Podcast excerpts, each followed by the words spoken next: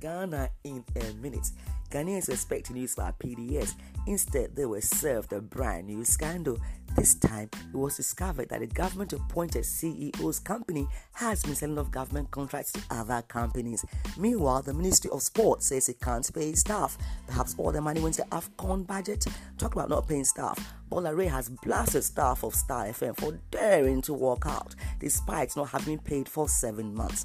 Back to sports and condolences to the family of footballer Junior Agogo who passed away last week.